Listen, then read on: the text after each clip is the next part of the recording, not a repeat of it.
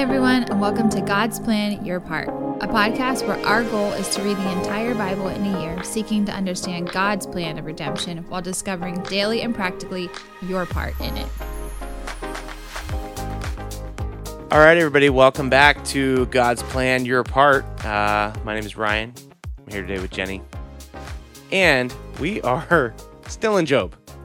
I'm really torn. We're I in feel, the thick of it. I feel like I should act like I really enjoy reading this so that the listeners don't get tired of reading it. But man, Job is tough. Have I It's said that enough? It's just like sitting and listening to people's arguments about really terrible, awful stuff. And that is what it is. I mean, that that's precisely what it Like, is. how long can you listen to people argue about their righteousness? Yeah. so we will hear uh we're we're reading Job 17 to 20 today. Uh we hear from Bildad and Zophar.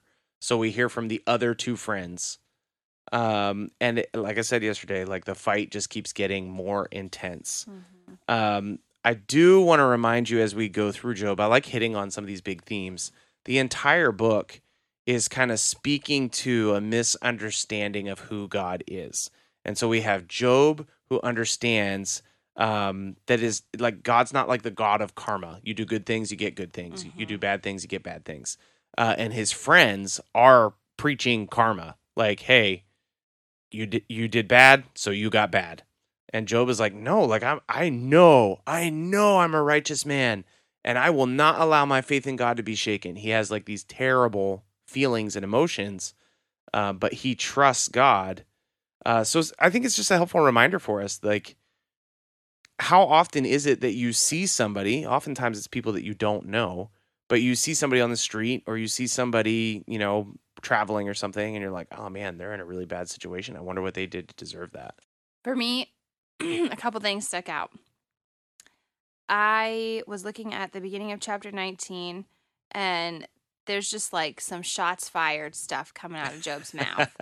um he and I, I remember reading this myself he literally says how long are you going to torment me? How long are you going to keep like casting reproach upon me?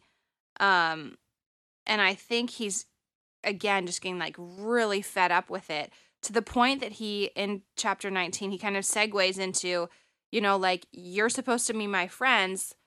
Everyone's abandoned me and you're still just like casting all of this terrible these terrible words uh, at me or upon me. Um and i think it it really kind of like hurt my heart a little bit too because job literally has nothing. He talks about in 19 in um like those teen verses between basically like verses 11 through like i don't know 19 just about how his family doesn't care for him anymore he can walk it says even young children when he walks by them they rise up and talk against me um just like being completely deserted on every possible front like completely alienated um because of what looks like some kind of like secret sin and god's punishing you kind of like what you were talking about ryan um, with that like black and white stuff like oh well he must have done something wrong so basically like shun him this is not hard to imagine in a real world setting. Mhm. I mean, like little kids on the sidewalk, right? Job walks by. Again, he's still covered in ashes and he's been very Mhm, mhm. emotional, so he's sad. it like brings me that idea of jean valjean Oh, whoa. yeah, kind of, huh? from uh oh my word Les Mis. Les Mis, yeah Uh, yeah. it's I'm- like that scarlet letter kind of deal So like they they actually appear dejected. They Mhm. are the talk of the town. Like but it the crazy part is that he didn't do anything right, right. And how often do we fall into wrongfully judging somebody Mhm, mhm. just based on what we see outwardly Yeah, outwardly. Like I, I think about that. Um, like Mhm. like the most common thing for me is like people who might end up living in a car or Mhm. people who are just laying on the street. Uh, we were we were just talking before we started recording about uh, this guy that we met in New York City. we had taken a group of kids from our church on a mission trip to New York hmm and there was an evening um, where we just walked different streets throughout the city and just kind of talked to people, gave them things to eat. Yeah, we were handing out like sandwiches. yeah, and stuff. specifically, um, we had talked to a man, a homeless man, And uh, outward appearance, he definitely was living on the streets. Like before we even talked to him, Mhm. um, he was kind of like limping around. Mhm. Um, so his physical health was not great either. He was much older. I think he was probably in his like late 70s, maybe even 80s. Who knows? Um, but after talking to him, um, his story was actually kind of like not what you'd expect. Like you'd expect like the typical I fell into this, I had this happen to me. It was more like, you know, like just hasn't had the greatest of luck over his life. Mhm. It wasn't a matter of like I chose this path and I ended up in this really deep dark place. Like he was talking to us about how, you know, he he basically lived on the streets, but his leg was he had like a really terrible It's like, like an open sore. yeah, like an Mhm. open wound kind of situation and um but that just like kind of came upon him, but he every time he talked about something that was like not great for him, he would always just I remember his little hands, he'd like lift his little hands and be like all to God, all to God's glory and he like didn't part from that. So like I kind of get that same idea of Job in a way. I mean, that is what Job is doing. Like Mhm. Job has lost everything. He is a mess, Yeah. and he's saying like, God is God's gonna look after me. Actually, uh, probably the highlight of the reading today, uh, Job 19 verse 25. For I know that my Redeemer lives, and that at last he will stand upon the earth. Um, actually, you continue. And after my skin has been thus destroyed, yet in my flesh I shall see God who I shall see for myself.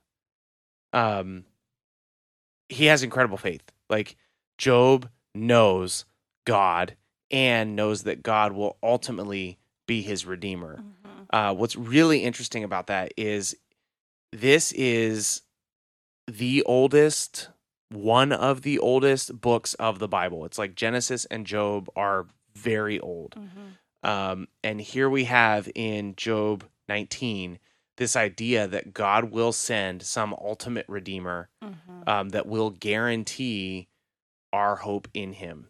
And like we know today, like that's Jesus. We know today that's Jesus. Right. And what's interesting is uh, Genesis is super old. We have in Genesis chapter 3 like this promise uh, that the offspring of the woman will come and crush the head of Satan's Mhm. offspring. We have in Job 19 this firm declaration that I know that my Redeemer lives and I know he will stand on the earth Mhm. in victory.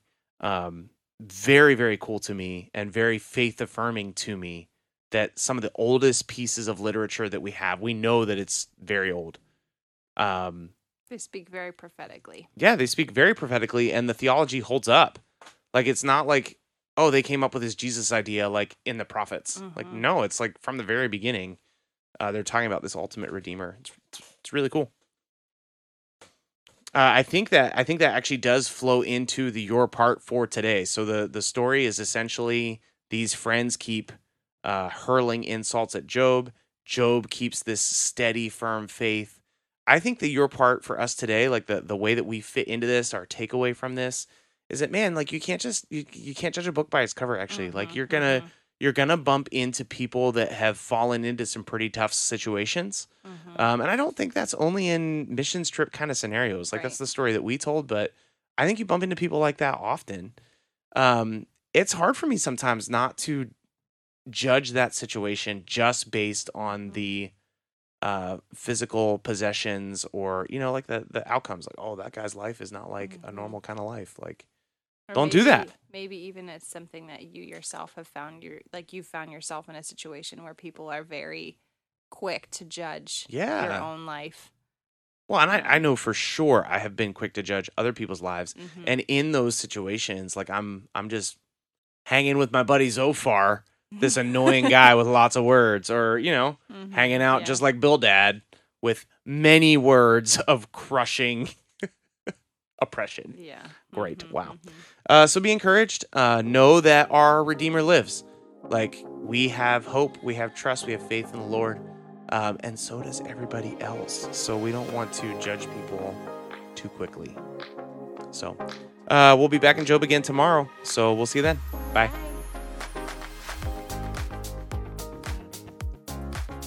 Job 17. My spirit is broken, my days are extinct. The graveyard is ready for me. Surely there are mockers about me, and my eye dwells on their provocation. Lay down a pledge for me with you. Who is there who will put up security for me? Since you have closed their hearts to understanding, therefore will you not let them triumph?